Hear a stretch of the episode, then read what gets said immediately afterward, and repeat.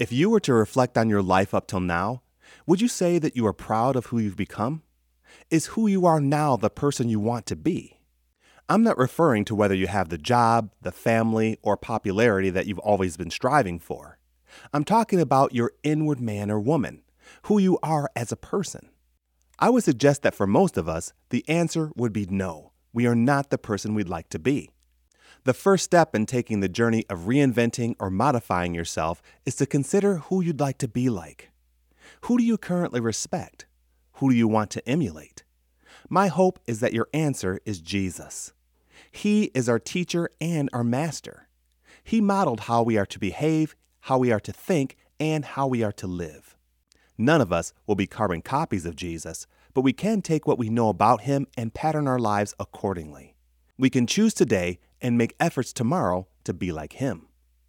Jesus said in Matthew chapter 10 verses 24 and 25, "The student is not above the teacher, nor the servant above his master.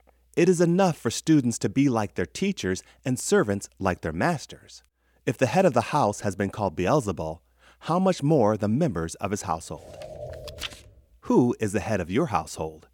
It is typically the father who sets the pace in most homes but each and every one of us can decide which teacher and master to follow. Even if Jesus isn't modeled by those in your house, you can still take on his likeness in your life and your heart. So, who do you want to be? Who is your role model? Jesus said that it is enough for students to be like their teachers and servants like their masters. I hope and pray that your teacher and master is Jesus himself, and that it is your goal to be like him because when referring to Jesus, God the Father said, This is my Son whom I love, with him I am well pleased. Do you want to please God?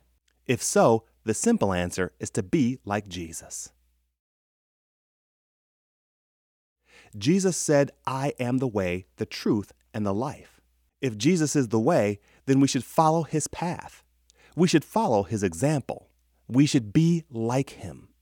Because in Matthew 10, Jesus explained that it is enough for students to be like their teachers and servants like their masters. What does it look like to be like Jesus? Step one is to find out who he is. Read the Bible, especially Matthew, Mark, Luke, and John, the first four books of the New Testament, and examine the words and deeds of Jesus himself. Because to be like someone, we must first get to know them. Step two is to ask the Holy Spirit to help you to be transformed into his likeness.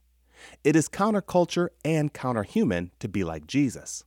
We can't do it on our own. This is why Jesus sent us the Holy Spirit, to help us in our journey to be like our teacher and master on this earth.